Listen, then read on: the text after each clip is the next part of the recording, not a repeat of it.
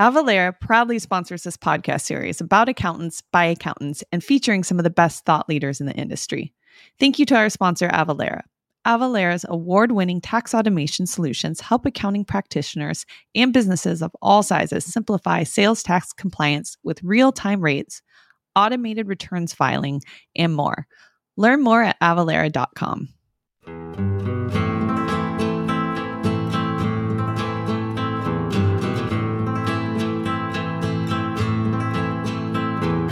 everyone, this is Lorilyn, and you're listening to the Good, the Bad, and the Ugly Accounting Podcast. More accountants than ever are experimenting and shaping our profession in new and in interesting ways. On this show, I sit down with these rock stars to discuss the ideas, the opportunities, the struggles, and the strategies that they're taking advantage of so the rest of us can do the same. Accountants can earn free CPE credit from listening to this podcast. Just download the Earmark CPE app in the App Store or visit earmarkcpe.com. Hello, everyone. Welcome to another episode of the Good, the Bad, and the Ugly Accounting Podcast. I am your host, Lorilyn Wilson, and I am so excited for today's episode. So, a year ago, when Blake Oliver reached out to me and asked me to host a podcast and asked me to brainstorm certain topics, you know, what I might want to discuss, this was the topic I was most excited about. So, it's almost been a year before I got the right guest on the show to do this. And I don't want Marvel to sue us, but it's, I'm going to call this the zero to 30K MRR multiverse of madness, is what it is. And so the premise, the premise of this episode is what would you do or how could you scale a firm zero to 30K MRR in the fastest, quickest, most efficient way possible? And to help us do that, is Kane Polakoff. And I got it right. I crushed that, yeah, right? Yeah, congratulations. and and Kane is retired for one week. He literally is just uh he just switched firms. So he's starting at CohnReznick. I said that right too. That's which correct. Is, yes, which is a top 12 firm. But before that, you were at UHY. That's that correct. Yeah. Yeah, I was at UHY for about three and a half years. And they were very large too, though. How big were they? Yeah, yeah so they're a top 29 uh, firm mm-hmm. and, uh, mm-hmm. and Cohn's a top 12. Mm-hmm. And you there, you led right their client. Ad- it's the, I'm like, I always get all the A's confused. Is it the Client Advisory and Accounting Services? Is that how they use that acronym? Client so, so, Accounting so, Advisory Services. Yeah. So, yeah. So we called it Client Accounting Advisory Services which mm-hmm. is CAT. You know, some people call it client accounting services or client advisory services. Mm-hmm. So all three is very similar. Uh, we can talk a little bit about the differences um, as we kind of continue our conversation.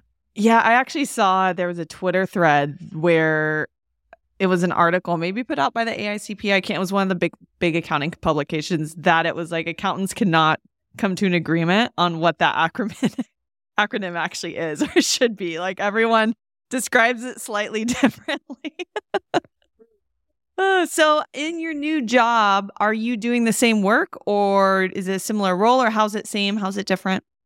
Yeah, so at UHY, um, I was the I was brought in to start the uh, CAS practice. So I was wow. employee number one. Um, so three and a half years ago, it was there was no technology, there was no process, uh, and there were no people besides myself. So I was in a little corner and had my laptop and uh, started, you know, started from scratch. Uh, and like we can talk more about that in, in a little bit. Uh, at CohnReznick, there is a, a foundation of work, um, but you're looking to kind of take what we have and build it, the foundation upon it to take it to the next level. So, you know, looking at it you know, from evaluating the type of people we have, how do we enhance the processes, and how do we leverage, you know, wonderful technology to be able to deliver you know great service to our clients. So I'm kind of doing the same thing, but the great mm-hmm. great thing now for me is I have that framework, I have that blueprint, and I've gone through uh, the good, the bad, and the ugly. Uh, yes, with, with the UHY, and uh, hopefully most of uh, CohnReznick will be the good.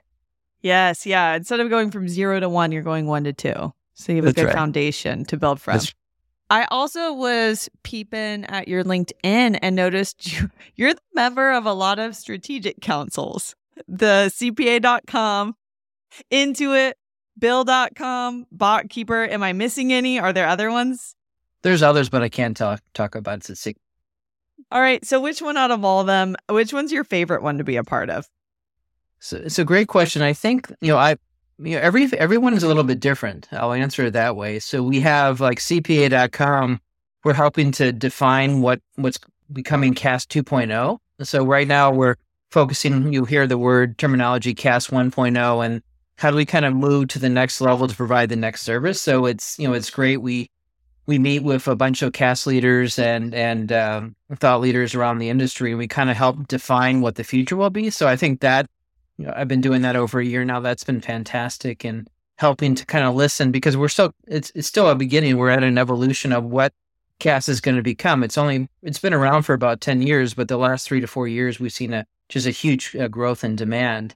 But then when you look at you know BotKeeper and Intuit and and some of the others I'm part of, you get more into the technology and how is the technology solving some of the issues. So it's it's fun mm-hmm. to kind of it helps me uh, get pretty in, insightful what's happening in the industry and then ITA which um, I'm a board member we're we're helping to collaborate with a small group of top uh, 100 firms and and helping to define and collaborate and discuss some of the challenges we have within the industry and how do we solve them. So it's been it's fun to be active in all those different associations. Yeah, definitely. It seems like with the CPA.com versus the other two, you're kind of on both sides of the coin which is yeah, no, definitely, definitely. Yeah, it's it's been great to be able to do all. Yes. Okay. So tell us a little bit about your background before you started at UHY building that CAS program. Like, how did you get the tools and the expertise to even be able to step into that role? Yeah. So I was fortunate uh, coming out of uh, my undergrad business uh, degree to work for Accenture. And, um, and the great thing about working for a large consulting company is that in a very early age, you're taught about how to leverage technology, how to how to improve processes, and how to work with clients. So, you know, the first part of my career is really the focusing was really on the Fortune 100 companies and how to come in there and how to make them more efficient. And that was, you know, that was in the late 90s, and then with Y2K and everything, I I was fortunate then to get into uh, what we call business process outsourcing, and that was for more Fortune. Mm-hmm 100 companies too, where we were looking to high transaction volumes and how to take these manual paper based processes and digitize and, and create, you know, technology solutions that can enable process to become more efficient. And then at that point in time, back in early 2000s with Y2K, with India and offshoring too, I, I got a, a taste of that and, and, to be able to, to work in countries such as uh, China, India, and the Philippines and other parts and how to put that all together and support our clients. So over the years, I've kind of moved more down the from the Fortune 100 to more of the small SMB market, and uh, I've always enjoyed kind of how do you put everything together, how to build something, you know, from the ground up. I've had experience in in my past having to start new lines of business, which we call more of an entrepreneur. So kind of building a new line of business within a, a, an existing organization and small organizations, large organizations, different type of technology. And then I kind of moved into running, you know, being heavily involved in, in BPO. And then I got the opportunity, uh, very luckily, to start at, at UHY, where you know, everybody was talking about CAS and, and outsourcing and offshoring. And uh, I was able to meet the right individuals at UHY. They were ready to do it. I mean, CPA.com and everybody were talking about the growth and the expectations. You look at accounting today and a lot of other surveys, it's you know it's the fastest growing line of business within the public accounting world today, and uh, started back in July of 2019, and and the rest is history. So when you were at UHY, were you pretty much given free reign? They're like, you do whatever you want to do, or were there layers of bureaucracy you had to deal with? Because I know at a large company that can happen. And so I was very fortunate that the first day that I started, that you know, I, I was put in an office, and it was really a blank sheet of paper. So there was there was no predefined expectations of uh, what technology to use, you know, how to build it, what process to use, and and the executives in the firm were very supportive in those efforts. So they really uh, deferred uh, to myself, and and as we hired others to to kind of take on that journey, and and they're there to support us, but there wasn't uh, hey, you need to look at these 20 technology platforms or you need to hire these many people. It was really, mm-hmm. you know, put together a business plan. We'll we'll talk about it and then we'll execute it as we move forward. Mm. So what made you make the change then from UHY to Cohn? Can you talk about that? I don't know, maybe not. no, you know, great question.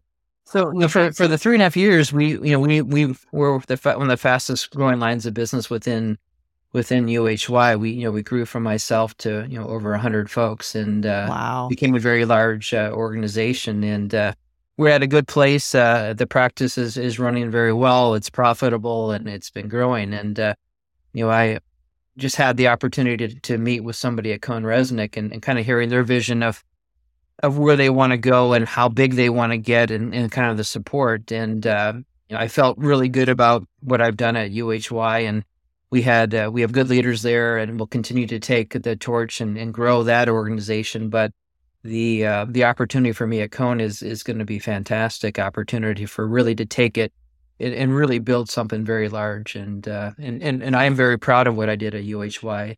I wish mm-hmm. only the best, and I'm looking forward to my next adventure coming up uh, very shortly.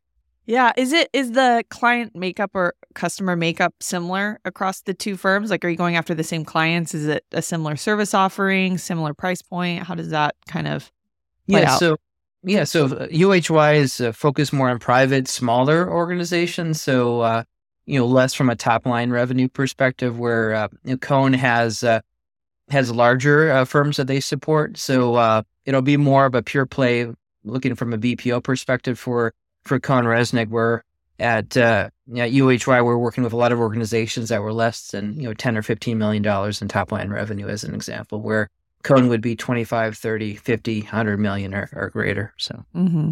Okay, very cool. Well, congratulations on that move. I hope it goes amazingly for you. oh, thank you. Thank you. I'm, I'm, I'm, I'm enjoying my week off being retired. Though. Yes, That's you're one week, one week of retirement. So all right, let's let's get into it. Okay, so the premise everyone is we are in the accounting multiverse of madness.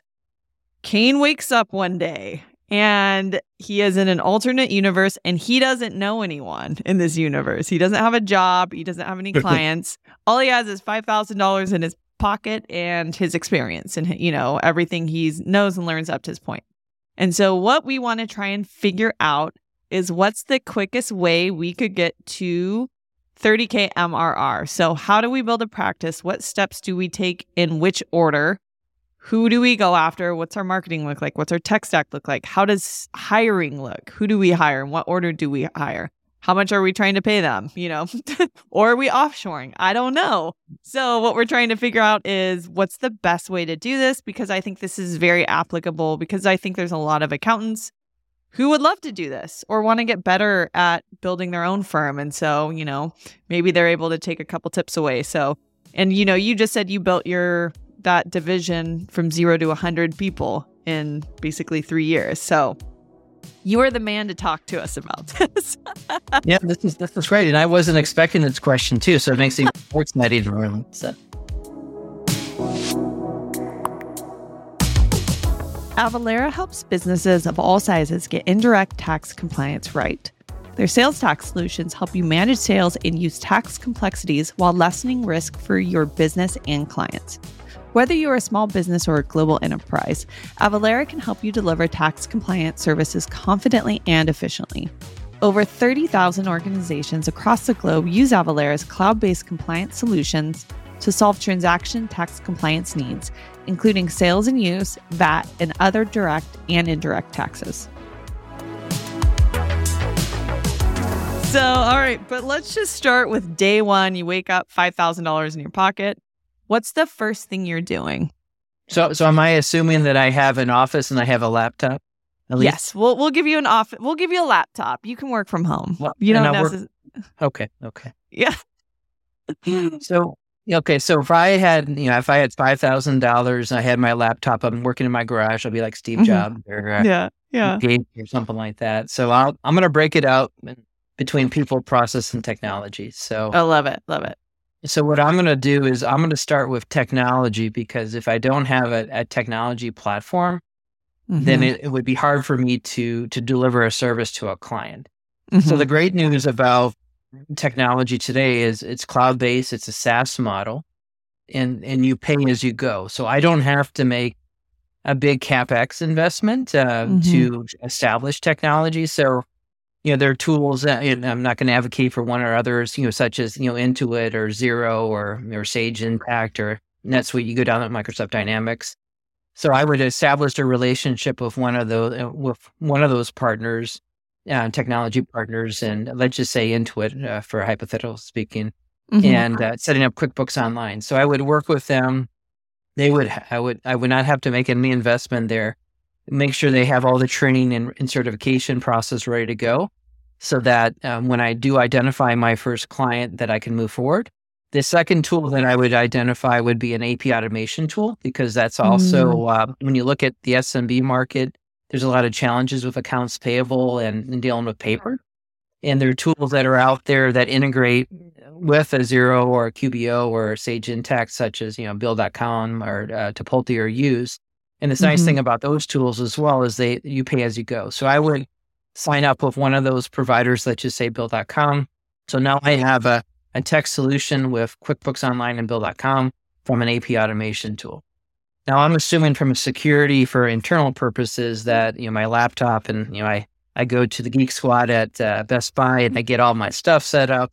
But uh, you know I have I have at least a foundation of what my tech stack would be as a starting point. So that's on the uh, the technology side. Um, so on the process side, you know I would say you know, what what am I good at? You know, what industries um, am I familiar with? If if I'm good at restaurant, or I'm good at uh, a service business, or a manufacturing business, or you know, it could be anything. But mm-hmm. let's let's start with a service business because typically it's less complicated, and you don't have to work on and leveraging inventory and some of the other complications. So let's mm-hmm. let's start. You know, I guess we can do a restaurant. I mean, well, restaurant we'll do it. We'll do a restaurant to start, and uh, you know, the nice thing about restaurants at the point of sale systems would integrate with QuickBooks Online or Xero or any of those tools, so that you would be able to pull the sales information. So, from a process perspective, you know, we would look to kind of defining, you know, the chart of accounts that we would want to use. What is standard operating procedures? Um, you know, how do you use the technology? You know, what is the process from the standpoint of transactional level, accounts payable, accounts receivable? to doing the reconciliations, to creating the financial statements, you would kind of define that SOP. Um, working with a restaurateur or somebody like that, and, and even more focused, maybe focus specifically on a franchise. So maybe we'll use um, let's let's use Burger King as an example. So let's say I'm familiar with a quick serve; it has less transactions. It won't be as complicated as a full service. You don't have to deal with liquor. So we would start with uh, a Burger King as an example. So that would be kind of a process focusing there. And then on the people side, you know, since you don't have a lot of money mm-hmm. uh, for five thousand um, dollars, you know, there's a lot of uh, accounting uh, companies out there that help from a part time perspective. So, you know, initially, I probably would not make the investment of hiring somebody yet, but I would use a, a firm or a smaller firm that has some experience in that industry and almost outsource that to them as a starting point. So you only need a couple people. So then now I have my technology platform, and, and assuming that, that from a people side, those individuals uh, have knowledge of the of the tools that I identify, and then we also have um, the process side, the work papers, and everything like that. So so that's that's my foundation from a people, process, and technology. Now I have that, you know, I have my relationship with my provider on the on the staffing side. And uh, the next thing is is is marketing is, is is is putting together a marketing plan and how to go about doing that. Now, oh, in the in the franchise space, you can establish real, you know, relationships with franchisors. So you build a, a, business case and kind of meet with the franchisor. In this case, we use Burger King. Kind of talk to them and say, "Hey, you know, I I have some experience from you know, working on other Burger Kings in the past. Let's just assume that the owner has that experience. You know, I'd like to establish a relationship with you. And, and if you can help, um, I know that a lot of franchisees out there are out there struggling trying to do the books and do the accounting. Can you help make some introductions to to us so that we can help support some of the franchisees, which will make your job much easier as well? Mm-hmm. So I mm-hmm. would focus on those areas and developing those relationships, and then go to local Burger Kings as an example to start having those conversations and start from there. So that's from a from a dollars perspective, it you're you're leveraging the relationships of the franchisor to help market for you would be a goal or or something like that as a, as an mm-hmm. expectation. Mm-hmm. And then from a, a pricing perspective, because the franchisor is going to say, well, what are you going to charge me? And and the franchisee is going to say the same thing. Um, we would put together uh, two or three different packages. So there could mm-hmm. be a package where it's just uh, reconciliation financial statements only. There could be a package. Could, there could be a, a, silver, you know, a bronze, silver, gold package as an example, where where the gold has full transactions. You're you're kind of handling all the back office accounting for for a specific client. Where the, the where the silver could be doing not as much. Maybe you're not doing uh, uh, the transactions. You're still doing the, the reconciliations and the financial statement, and then you have the bronze where you're only doing financial statements, as an example. So so mm-hmm. those price points would be something that you would create for the franchisor to help market out to the franchisees. So when they have conversations, they already have a sense of what the cost would be as well. Mm-hmm. You create kind of a standard contract and standard approach so you can replicate that and grow from there. So that would be my approach to take, especially if I'm starting with five thousand dollars to, and hopefully as the revenue comes in, um, you can start building upon that. You know, the goal would be once you establish you have some clients, and then you would look to bring in somebody. And it's always critical that, you know, the first time you bring somebody in would be a, a potential leader of the future, somebody who's, you know, strong accountant, has great people skills, mm-hmm. also somebody who um, is loves technology and wants to embrace it. So that would be my first hire as I as I kind of build my company from there. So, so your first hire, if I'm understanding correctly, are you looking to replace you with that first hire in terms of like doing the work? That would be the goal. Yes, mm-hmm. that would mm-hmm. be the goal.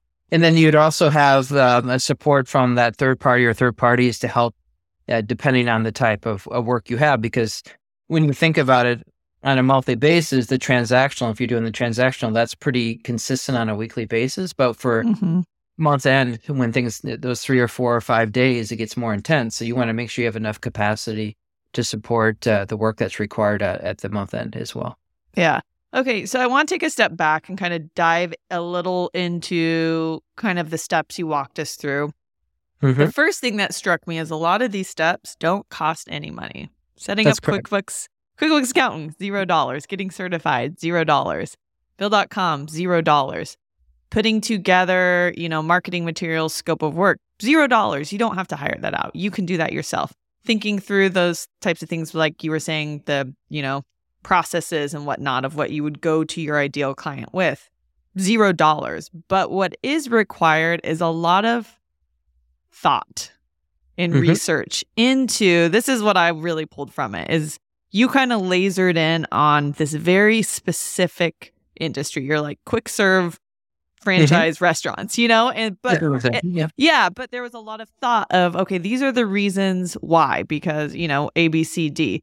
So money's not required, you know, as you're doing this, but thoughtful research is required and really thinking through, you know, not only in terms of what does the deliverable look like, how hard is it to do the, the deliverable, but also is like, how hard is it to get these clients? How many of these clients are there? So it just seems like there was a lot of thought as you were doing this into those things. And again, zero dollars.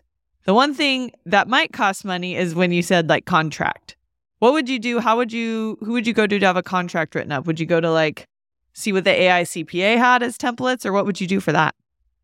Yeah. So like for CPA.com, they, there are contracts and things. So you would, you probably want to get a membership with CPA.com and be part of the AICPA because as part of what I do on the, on the advisory board for CPA.com for, uh, for CAS is, you know, we're helping to define pricing models and, and templates and and different things like that. So you can you can definitely leverage uh, templates from that means. Now, now knowing it's your own organization, you probably want to spend a little bit of dollars and, and get some legal advice and, and from a from a contract lawyer to to review that. But the mm-hmm. other nice thing about this industry is the collaboration of the different thought leaders and and CAS leaders across the the firms where maybe they're not going to share with you their contract, but they'll share other things potentially with you. And you know, they've done that, and I've done that with others as you know, as I've been in this industry for the last three and a half years. But yeah, there's places you can go to get templates. Even going to uh, like Intuit or Xero or Sage or NetSuite, there's they have templates and other things that you can they can you can leverage as well. So. Uh, and you know, creating that uh, engagement letter. You know, so when you think about, it, you'll have that engagement letter And those engagement letters are typically three pages long. They're not, you know, a hundred pages long as an example. Okay. So, you know, when I when I started at uh, UHY, we didn't have an engagement letter, so we, you know, we created it. You know, we had to create all that, and and if you you got to focus on it and, and and do your homework, but uh, with a little bit of legal advice, you should be pretty good with that. Mm-hmm. Did you know that 52% of accounting practitioners, large and small, still rely on spreadsheets and manual processes for sales tax compliance? Why not move your accounting practice to the 21st century using Avalara for Accountants? The Avalara for Accountants automation platform helps accounting service providers of any size grow their service offerings with sales tax prep and filing, transfer pricing, research, business license management, and more. Scale your practice efficiently with award winning automation that brings efficiency and accuracy to sales tax compliance. Want to learn more? Email accountants at avalara.com or visit avalara.com. Okay, so the next thing you talked about is partnering with uh, some type of firm that does offshoring, correct? It could be offshore, or, and it, you know, it could, it could, be. I mean, there's local firms all over the country that uh, provide uh, accounting services. So there could be a small BPO company or a, a small CPA firm, as an example, that um, is either local or somewhere else. So there's a lot of firms out there that are looking to fill their capacity, and you can establish a friendly relationship with them. So, as an example, maybe uh, somebody's on the West Coast and you're in the Midwest or on the East Coast, and and, and they want to focus on X and and you want to focus on Y, so you can establish that relationship. Now you want to be careful that you know spending some money that you have you know non competes and you have specific uh you're, you're papered appropriately for that. Or you can find staffing agencies too. The reason why i would go from a smaller company because you know they have the training they have the support where from a staffing company you have to come in and do that. And mm-hmm. you want to have that support up front because a lot of you're going to be pulled in so many directions if you're that owner. And you want to make sure that there's somebody working there with you. And uh, you're leveraging their resources. And of course you're paying them as as your clients paying you. So you're able to to you know, hopefully build a profitable business. And then as you scale then you can take on you know a different approach if need be. So it, with this relationship would it be from the client's ux or perspective would it be like a white label? Like would they just be working through you and then you know on the back end behind the curtain different things are happening? Like what would it be like from the client's perspective? So so it, typically if you can white label that's great but you could also through you know the relationship you know let them know. I mean there there are firms out there that use contractors. That's not a surprise. I mean you mm-hmm. a lot of large organizations uh, especially as they grow quickly you have to augment capacity with using third parties. So it's yeah. it's I think from my experiences, if you bring the right people to the table when you have those relationships or kickoff calls with clients, then you you find that the comfort is right there. So you have to make sure from a interaction people side that you have the people there to do the work and they build that confidence. You know, whether that's implementing a technology too, where you know we've used I've used contractors and, and consultants in the past where we may be helping to leave and drive it, but we're using third party contractors to help. And we let our clients know that and the clients are normally fine with if the work is being done correctly. If it's not, then yes. then you have to address that appropriately as well. Yeah, I mean, I'm like thinking back to my own engagement letter. I'm like, there's definitely a paragraph in there about we know we'll probably utilize third parties and contractors and da da da da da. Um, what did you do at UHY? Was it did you just hire internal staff or did you utilize contractors at, at all as you were kind of getting getting the ball rolling? So a couple of things. We um, identified some individuals within the tax group that had some capacity. So when we started um, to to grow, we we moved a couple in there to help us and to support us. Um, I did end up hiring. I mean, different. I had more than five thousand dollars, so I was able to uh, to hire. I hired a couple individuals up front. Uh, one mm-hmm. extremely you know, sharp and, and, fantastic experience, and and she she was great and uh, made a big impact. But we also did the implementation of the the technology solutions for our clients too. So in that area, we had a combination of uh, consultants and in our team as well. Mm-hmm. So, uh, so kind of a mix and match, and kind of depending on the line of business and how fast we were growing. So, I kind of kind of used everything from that perspective. At what kind of revenue point would you? Because then you also talked about hiring someone to you know replace you that can kind of take over the day to day. You know, make sure the machine's running. What what point at what growth point does that person come in? Well, I think that uh, you want to have a, a, slew of clients first. So you're establishing, you know, that foundation. We'll go back to the Burger King discussion where you have, let's say, five different clients and they have different, you know, two units or three units each. And you're able to almost fill, you know, one of the individuals in the third party, right? So you're starting to bring in some decent revenue now. Mm-hmm. Um, I've no, I guess I can. Can I take out a loan or no? I can't take it out. Uh, y- yeah. You know what? Yes. There's no rules. Let, yes. No. Yeah. How much of a loan would you take on? What would you do with it? This is a great. This is a great question. This is good. This is great.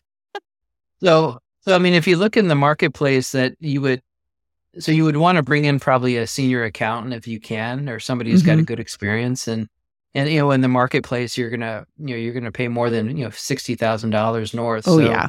So uh, even closer to six figures uh, in today's market, depending on where you live and, and what part of the country. So, you know, potentially taking on a loan or, or I mean, it, it depends on how fast you want to grow. I mean, learn that if you, if you want to just have steady growth and you just continue to be that person and you keep adding to that third party and grow from that perspective. But, and if you're able to make the one thing is your margins are not going to be as high because, you know, you're typically using a third party and they're marking up their markup, right? As an example. Mm-hmm. Mm-hmm. But uh, you know, I think that you would probably want to get to at least you know ten clients or so, and you see that the model's working, and then you want to make that investment. But keep in mind, you want to invest now for the future because that person you're bringing on may take a month or two months to get trained, to get certified, um, to get up and, and, running, and then you would have to use that third party to help support and and and support that individual as well.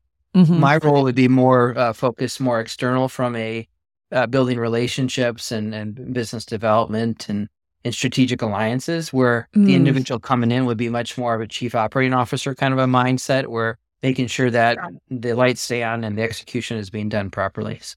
Totally. Okay, that I two more questions popped into my head as you were saying that. My first question would be from okay, you talked about the role you would be doing and focused on. How would you where would you go? So you've narrowed down your niche, you're doing Burger King franchises. How do you find these clients? Where are you going? So you said you're going to Burger King itself. Where else can you meet these people? Well, the great thing about uh, franchises, they're part of the the IFA, International mm. Franchise Association, and there's local IFAs around the country you can go to. Plus, there's one, and I haven't been part of the franchise space for a while now, but there's the national conferences. Plus, there's re- restaurant conferences all over the country. So some of that five thousand dollars, you have to be smart, but in today's world, uh, you have to establish relationships with folks. So you go to the local IFAs, going to the, the national conferences is where you really establish that. You can't make an investment right now to uh, to buy a booth, right? Because you don't have enough money to do that. Yeah. but uh, but you can walk, you can meet, um, and also a lot of that information is public information too, on mm-hmm. where you can go and look at the number of franchisees, multi units, how big they are, um, where they're located. Um, so that information is available. Um, you can buy some of that information too. And then uh, the goal would be to, to, identify and do work with two or three of them. And then hopefully they're speaking good about the work that you're doing. And then you get 10, you know, it goes from there. So, so you do need to do a lot of marketing on the conferences. And I think speaking engagements help as well, which are free. So having speaking engagements at IFA would be a great example to talk about how you can support and what are some of the challenges with food and labor costs and how do you what kind of key performance indicators are restaurants looking for? How do you integrate uh, from an automation perspective? You know how do you become effective you know and, and, and impactful? So those are things that speaking and and using linkedin and a lot of a lot of different tools it, it can help you kind of uh, what i call generate demand in the marketplace for your service. Mm-hmm. yeah and i'll i'll even add to that people, you want to think about where your ideal client is hanging out. And in this circumstance, they are hanging out at, you know, industry conventions. And we want to always ask ourselves, where else do they hang out? What do they listen to? What do they read? And go put yourself in front of them in, in those situations. So it's like, is there an industry podcast that's popular? See if you can get on as a guest on that. Are there Facebook groups they hang out on? Probably. Go get in those Facebook groups. People will ask, like, it doesn't matter what industry you're in people will always ask accounting and tax questions in those Facebook groups. Go in and start answering those questions. Go on, I mean, heaven forbid, Reddit. I don't know. Go on Reddit, see what people are asking in the franchise forum. So you want to be thinking again, like, where's my client going to be? And then go to that place. Like I was thinking as you were talking about the conventions, and I've never done this. And honestly, a lot of the accountants I've talked with don't either, is I don't go to any industry conventions and I know I should. I know yeah. I should. And I've done that over the years, and, and for me, it's been it's been beneficial in many different ways. Not only from yeah. clients, but you mm-hmm. build relationships with other thought leaders, and you get yes. to hear about things, and it, you become smarter. So I I've always been a huge advocate of that, and earlier on more in my career, I did a lot more of that. I do a lot of speaking engagements right now, and it, it's beneficial because then it gives you a good pulse on what's happening. I mean, you learn like it. You know, go to Burger King. I've, I've been to their headquarters a long time ago. Is you know they had challenges and with this type of technology, and that their franchisees were struggling in these areas. So you get the talking points to then address mm. those talking points with the client, with the franchisees. So you know, reaching out to a Burger King franchise or whatever and having these conversations with them and wow, you know, I do have that same challenge. And, you know, wow, you have a potential solution for me. And, and if you can talk about, yeah, I already integrate with your point of sale system. You know, I know what payroll providers you typically use. I know, um, you know, kind of, you know, how, how things work and how about your vendors and all that. So the more information you can glean and going back to your point is it's the thought knowledge. It's the knowledge that you have. Mm-hmm. It's, you're not, you're not spending money, but you're, you're spending time, I should say and taking the time to really learn as much as you can about the client because the client wants to do business with somebody who knows about their business and that mm-hmm. can take mm-hmm. care of their business too.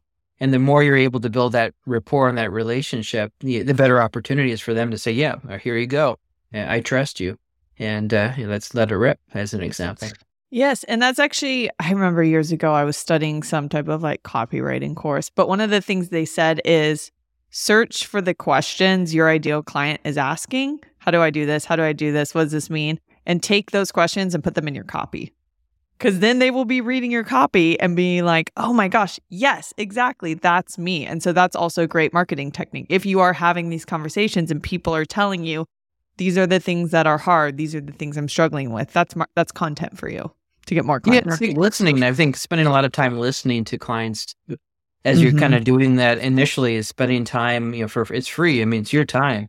But meeting with franchises or, you know, if you're whatever business you're you want to do is really get a sense of what what are the challenges they do have. Um, and there's a lot of technology challenges out there. A lot of these organizations haven't changed their tech stack for years. Now that's changed a lot with the pandemic. Kind of uh, was kind of a, a, booster shot, I like to call it, to to kind of make that change management to have to make those investments in, in cloud and all that because you know i've seen a lot of that. We've done hundreds of uh, implementations of technology but i think that the more you learn about what they haven't done what they can do and see what those results are and that's what's important. You know, a lot of them don't, they don't want to read a, a 30 page financial statement. You know they want to have the key performance indicators and, and where they compare and what they're doing and what do they need to do or what insight they can get in order to make better decisions. So that's what, you know, some of our clients didn't even want to look at financial statements. They just wanted this certain information. So I think you have to, you don't want to, you know, kind of shove something down their throats. You want to listen to what they really want and provide that to them. And then you build that relationship from there as you move forward. So, oh, I love that. That's such a great point. You, we really need to meet our clients where they're at. And it means speaking on their level you know, using terms and phrases and wording that they use. And the more you talk to them, the more you're going to know what those are. And then pretty soon it just becomes second nature to speak with them, you know, with that. Cause yeah, if I say, if I, if I say balance sheet to one of my clients, they don't know what a balance sheet is. so, you know, you know, and that, and that's a great point because when you, when you think about CAS 2.0 and where we want, it's, it's not just throwing a bunch of financial statements over the fence and saying, you know, here you go, you know, good luck and God bless you. I think it's, I think it's, uh, it's having picking up that phone. It's it's meeting with the client if you can. It's having those conversations and and and getting deep. And I think that's an area where we all need to get better. Where I think you know, sometimes you find that you know, the the industry's focus is really just kind of assembly line, getting everything out to clients, right? And yep and uh, and hoping that what you send to them is what they want.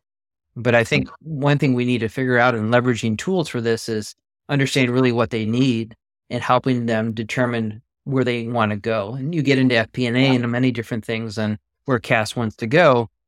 And I think that's an area where those are going to be the differentiations in the future of, uh, you know, today, a lot of clients are just struggling in getting financial statements. I mean, that's, that's still the challenge today, but hopefully, hopefully three you know years or fifty years from now, I don't know, but uh, hopefully in the near future, uh, they have that foundation. Now they're looking for more, and and I think that's what CAS 2.0 is, and that's where I want to go, and and a lot of us want to go as an industry um, to take it to the next level and and really provide that you know that service to our clients, where then they can leverage you know tax and other services within the firm. Um, so I mean, we're we're really an extension of their team. We're working with them daily, weekly, monthly, and you know it should be our job to listen, to understand, to digest, to provide, and and to help support as they move forward.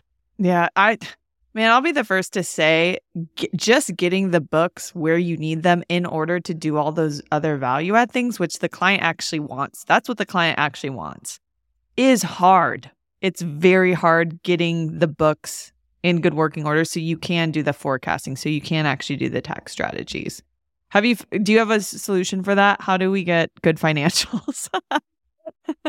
That that i mean that's the biggest challenge i think that that all of us have and, and when when i was at UHY too is that most of what we received wasn't beautiful uh, financial statements or clients that have in, in perfect sense. It was it was a mess right? It's uh, it was a it was a big mess. And uh, you know what we we did is we created kind of a SWAT team to help um, with you know individuals that are able to go and they love to solve problems and love put things together and help to resolve that. But some of those are big lifts, so we had to go back sometimes two years mm. of financials or three years. Um, yep.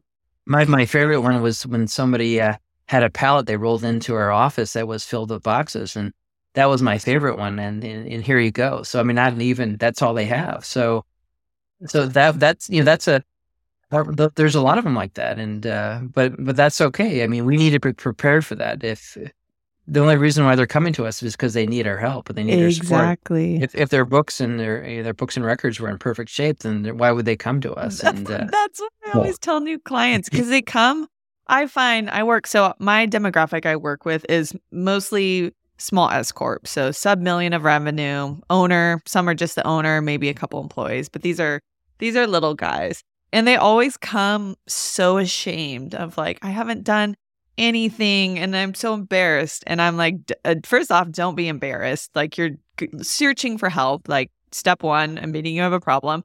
And I go, also, every client who comes to me is a dumpster fire. Like that's why I exist. So I was like, it's totally fine uh, this is why I have a job is because and I and I, then I usually you know tell them a couple stories to help them feel better. You know, oh, this twelve million dollar franchise I worked with didn't even have you know had all these things they hadn't done and they'd been in existence for thirty years. So like everyone's a hot mess and it's okay. But you know, you're coming to me and I will help set you straight. but yeah, but I mean the thing is with the hot mess though, you you have to really set the expectation with the clients of what is expected too yes. to to take that hot mess and put it into a good place because I think that what we've learned is that they think that they can drop that pallet with you know 30 boxes in, in your office and mm-hmm. that you'll have it done be done in 8 hours. So you know I think that's I think that's but I mean I think those are those are the conversations that we have to have with our clients to set that proper expectation because you know, something like that could take a month, right? I think we all know that. So it's and, and, there's a cost and investment associated with that. Yeah. So I think that's where you have to sell the value and the proposition of, all right, we have a mess here. We're going to get you there. This is there's an investment you need to take, and then mm-hmm. that's you know that's phase one. You know, phase two, let's get you monthly financial statements that we'll review with you, and and and then look at comparisons uh, historically of trends and how your sales and your cost of goods sold and what your net income is. And then you know, phase three, let's start looking ahead in the future and figure out you know, where you want to go. I mean, that's it. I'm simplifying it. I mean, it's yes. not that, simple, but I think that you need to tell them kind of what the big picture is because what I, we found before is that you kind of you come in and you do that investment, they pay, and then they leave, and then and then they call you a year later and have the same problem. So you have to, you know, you really have to set that expectation up front. So. Yeah, well, honestly, so I'm partnered with a firm. How it works is I do all the sales. They're my clients. They come in, and then this other firm does all the work. So, kind of like what you're saying, it's a revenue share. They take 60, mm-hmm. I take 40, top line. It's great. But that's been like number one, that's been a huge thing that I've been learned that I was not super great at was setting those expectations up front. Like, this is actually how much time this is going to take. If you don't do this, this is the natural result of you like not doing this. As you know, pretty much how their internal timeline works is as soon as we get the last thing we requested for, it's at least a three week, three week span, you know, but it pushes it back on the client a lot, being like, if you're not getting our stuff, we're not, we're not doing this work. So that's one thing I've learned from partnering with this firm is they are very strict. Like I would half onboard people and then just dive into the work. That's what I would do. And this firm will not do that. They want every single last piece of information they're requesting. And until they get it, they are not touching any work. You're still on onboarding. And no, I think, yeah, good. Yeah, yeah. And I think I was like, oh, wow, how many other firms have been doing what I've been doing? yeah, and I, and I think what you're what you're saying is when you go back to your challenge for the five thousand dollars for me is that you mm-hmm. have to make sure you pick the right clients too. So if you find if you're upfront and you don't you're starting small, if you have the wrong clients, it could be very very difficult to even recover from that. And where folks are not, you know, as simple as give you read only access to the bank accounts, right? Or or same thing with credit cards or or integration with their their payroll and HRS platform. So if if they're not willing and, and they're not responsive and and you know, there's always times when they're going to be busy, but you want to be careful because you don't want to spend your whole time trying to chase them and you're not able to get the work done. So I think that's I've learned that the you know the lesson the hard way too is where you just want to keep taking everybody in. You really want mm-hmm. to assess and determine who the right fit is for you and what you want to do because it's interesting. Sometimes your largest clients end up being the easiest ones, but your smallest clients take up most of the time. That's, so that's true 100% of the time. That's hmm, True. All right. Well, so, okay. So here's like kind of my last question around that largest for small clients and 30K MRR. What would be an ideal number of clients at that monthly recurring revenue, taking into account, you know, volume versus is this one client make up too much of my revenue? And if I lose them, I'm can't pay my bills. What would be a good makeup? So makeup from from a large and small client perspective. Like uh in terms of like for 30k would that be 15 clients good at that? 30 clients, 60 clients, 10 clients? Like what would be a good number? So you want 30 so you want 30k a month is what you want right now. Mm-hmm. So, you want to mm-hmm. do $360,000 a year. Mm-hmm. Um, when you look at a restaurant, let's just let's do simple math. So let's just say full service restaurant, quick service, $600 a month. So Okay. So you do that math. Um, so you have uh, you need quite a bit. Ooh, that's a, that's that's 50 clients. yeah. But the thing is, if it's full service and, and beyond that, you can you can get up to a thousand, twelve hundred dollars. So it depends mm-hmm. on what it is. You know, some some of the clients that that I've had, we we uh, we bill thirty thousand dollars a month. Totally. What would so, ideal? So, so, it's, what, so it's really go ahead. Oh, I was gonna say, what would your ideal be? What would Kane's be? I mean, I I would love to find clients that are between you know five and ten thousand dollars a month. Mm-hmm. That's mm-hmm. where I that's where I would want to be, just because they're you know they're big enough uh, you know they're substantial enough you can provide good service for them mm-hmm. so keep in mind a restaurant could have 10 units as an example right and 10 units at $600 is you know $6000 a month so so if i think you're between five and ten thousand dollars a month and you can get up to your 30000 quickly. Not the hard part is finding that client initial clients that are going to do that because some of the clients will be much smaller to start with. But uh, that would be kind of my thoughts is between five to ten thousand a month in, uh, per client. And with that, if that with that five to ten thousand, are you just doing these kind of basic accounting functions, you know, the bookkeeping, the AP, or are you doing any of that more advanced strategy and planning? So initially, for my first six months uh, uh or first year, I want to just build the foundation. Mm-hmm. So if if I have the opportunity to do FP&A or or some more CFO advisory, that's that's only gravy. It's only a bonus but mm-hmm. I would want to put a clients into a good place where on a monthly there's a good cadence and and they're paying their bills too because that's the other challenge is making sure that they pay timely and accurately too because if I only have five thousand dollars I don't have a lot of money to pay you know pay the payroll so see so you set them off on ACH and have them prepay and there's different ways of handling those situations but uh, but I think that's one thing you have to take into consideration as well.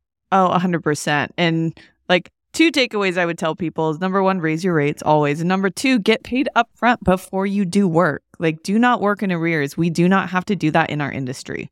Yeah. Yeah. No, for sure. And I mean, if you can, you can extract ACH from each of your clients uh, the first of the month for that month, and you're in a much better situation. Help to alleviate eliminate your AR problem. And but you're right. Most people in the industry don't do that. They they collect afterwards, and it's year end is always a, a fun time to try to collect uh, a revenue. Gosh, so. I actually I can't remember if it was might have been last tax season. I think I did a tweet about that asking people if they collect tax money up front. Like it was a poll I did. Like, do you collect money up front? Do you require deposit up front or do you collect all at the end? And I was shocked at how many people said they bill at completion. And I was like, and and what they said their reasoning for it was well my clients pay like i'm not no one i've never been stiffed but i'm like from a cash flow perspective like you're you could get that cash up front like you are like providing float for their business and you're just working for free essentially until stuff is complete and then also it's tax time people drag their feet they're not in a rush so it's like the slower they are getting stuff to you the more you are having to pay for these services out of your own pocket before you're getting paid after the fact. Like it was just so hmm. surprising to me that all these accountants were billing after the fact just because I've never had issue collecting, but not thinking of like the cash flow perspective. Well, there, there's mo- I think most public accounting firms have challenges with that. So I think that in the BPO space, business process outsourcing space, I think a lot of those providers do that or try to do that. But I mean, I think that that's an area that we really need to push hard on because it I mean, it's everybody thinks they're going to pay, even if it's your best client, but then you find out something happens and then they oh, sorry, I can't pay you this month, but I'll pay you next month. Oh, sorry. I can't uh-huh. pay you this month. And then they come back and say, well, I'm not really happy with your services now and they leave you. And it wasn't because your services weren't good. It's because they didn't, they didn't want to pay. So yes. that happened. Yeah. Or I'm, do you know who, do you know who Brandon Hall is? He's uh it's the real estate CPA. He's he's uh hmm. building a virtual firm out of Chicago. He did this I was like, just keep referencing Twitter. He did this tweet thread about this nightmare scenario where it was like months and months and months of work, thousands and thousands and thousands of dollars that they did for this client. And they did the work. And then the client disputed all the charges. And I think it was American Express. And even though they had contracts and everything to show, like we did the work, here was the deliverables, da da da, to the credit card company, they weren't able to get any of it back. Yeah, no, that's a common thing. I've in my career, it's happened you know, many times, and it's it gets to very uncomfortable conversations too, and nobody wants to go down that path. But I think that you know, the better you can set something up, even if it's a net thirty or net you know forty five, you still mm-hmm. find cases. Well, let me pay you net sixty or net ninety, and then you run into that situation like you just explained at American Express, and they decide, well, you know, sorry, you know, we can't pay you right now. Yeah, is is ACH how you avoid that? Like you can't go back after the fact, right, and get ACH back. I should know this answer, but I don't. No, I mean ACH you would set up where you're you're drawing you know drawing information from their bank account, which you have. You know, there's a form you fill out for you know prepayment, mm-hmm. or you you know you can do it after if you want. But uh, you know a lot of clients would say, well, they don't do that, and some of them still send in checks. But then you get the you always get the response with the checks in the mail, and and then you then then the next week's check's still in the mail, and oh, the dog ate the check. I don't know. So Yes. Well, one thing I noticed too, like, sorry, I just keep thinking of ideas, is people will keep doing work even though they haven't been paid. That's another thing I've noticed in our industry. Instead of stopping work and saying, I will not do another thing until you remit payment, they will let it drag on for a couple months. Yeah, that's true. Yeah, that's a problem. So as yeah, you're building your firm, don't do that, people.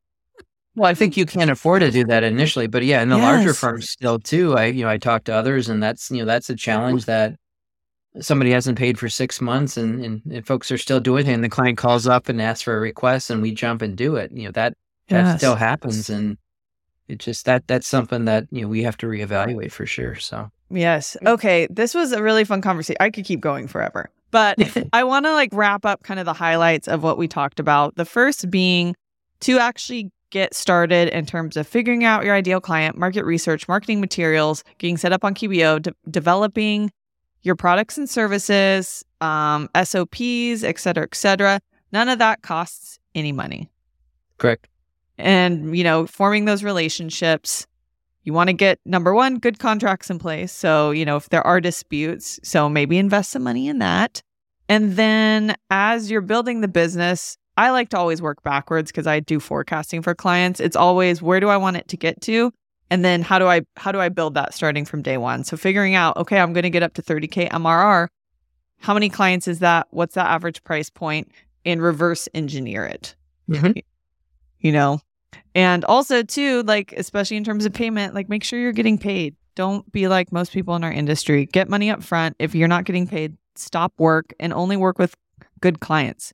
Like have a wealth mindset. There's all of us have more clients than we know what to do with. You can you can be picky and you can drop the people who are not good. Yeah, we fire you fire. I mean, I've um, I've had to fire bad clients. I mean, it's not nobody wants to do it, but uh, it's uh, something that we all need to do, and uh, especially if, uh, especially I've had situations where they're not treating our, our employees correctly. You know, there's you know there's all yes. kinds of things that yes. happen out there, and instead of taking it, you know, sometimes you have to make that decision. So it's uh, oh my gosh. I think early on in my career, I was very afraid of that. I was always afraid of losing a client. And now, I mean, I've been in the industry for 10 years. Just this fall, I fired three people during onboard because yeah. they couldn't follow the processes. And I'm like, you know what? This isn't going to work. If you can't upload a box, if you can't add us as a third party user to your bank, if you can't click my Zoom link to set up a meeting, this relation like that that's not how we work. This is not going to be a good relationship. Let's just go our separate ways, call it good.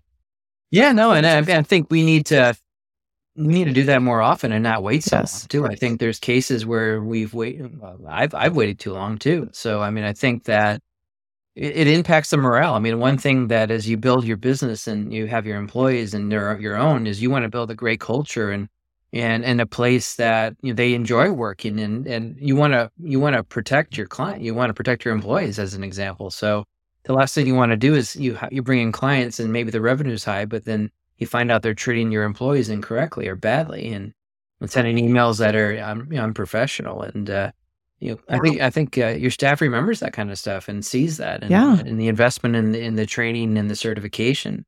But that's one; it's a big aspect, I think, especially today with hard to find really good employees. Uh, you really yes. want to make sure you take take the right approach and you show them that you care and you want to you want them to grow and, and move up and and take on more responsibility and do things that they love. And uh, but you have to protect your employees too. Yes, it's easier to find more clients than employees, especially in today's labor market. That's true. That's true. Yeah, there's no there's no issue. I mean, I we had to uh, just to talk about that. We had to stop our sales process for six months because we were growing so fast. Wow. I mean, it was that crazy. I mean, we would we would we would get on the phone with uh, individuals who would call us, and it would be a client or a prospect, and we would on, on the call in five minutes they they said they needed help and this was during the pandemic but it was so crazy yeah. and there was so much of a demand and it's not as crazy as it is today you know as it was back then but uh, you you really want to make sure you don't grow too fast either so it's you want to grow in the right way and in the in the smart way and uh, you you're going to learn it's never going to be perfect but you know it's mm-hmm. very easy to take on and just open up having that big uh, net of catching all that fish and bringing it in at once and sometimes that could be overwhelming too and you you don't want to work your team to death either. So yeah, exactly. And that comes back to two, like number one, understanding your team's capacity, and then two, having really good systems and processes in place for getting, you know, onboarding new clients and, you know, pushing them into the machine and getting them set up. So onboarding's always I found such a bottleneck. That's probably the most challenge. It's probably one of the most challenging pieces. Is it is onboarding. You want to have some of your best staff there and you have to be able to communicate and, and there's a lot of project management that's in, yes. required to do the work successfully. Yes yeah and that and even to the psychology of working like i've, I've read a lot of books on like sales and whatnot. There's one of the best ways to like make new customers very happy is to make them feel like things are being accomplished immediately. So yeah. setting up your onboarding process to make them feel like that because then they will be more excited and more engaged that stuff is happening yeah no for sure for sure yeah, and celebrate the wins and celebrate, but also set the expectation of the client. There, there will be challenges. It's not going to be easy, but mm-hmm. over communicate. You know, do a weekly status report, touch base. You know, have have those conversations, and and I think oh, I using Zoom and you know all the different technology, walk through that process on on screen with your client too, or in person if you can. And uh, I think just sending emails, eh, people get so used to just sending emails out, and you get hundreds of emails a day, but right. having those conversations, building that rapport. You know, I find sometimes even sending somebody out to the client, you can save so much time than to have somebody emailing 30, 40 times back and forth with a client, is example. Yep. Exactly. Oh, Kane, it was so good having you on. If people want to find you and connect with you, where is the best way to do that? You can just connect with me on LinkedIn. So you can you can look me up. Uh, you know, Kane Polakoff. You just uh, there's not many Kane's Polakoffs out there, so uh, I'm sure you'll find me. Uh, so it's K A N E, you know, P O L A K O F F. But uh, you'd love to love to have conversations, and, and I always like to learn and love to share my experiences as well. Awesome. Well, thank you so much again. This was a really fun conversation. Like I said, I've been looking forward to this conversation for almost a year. So for Great. doing it again. Yeah. Yes. Awesome. And thank you, all my listeners. I will see you next time.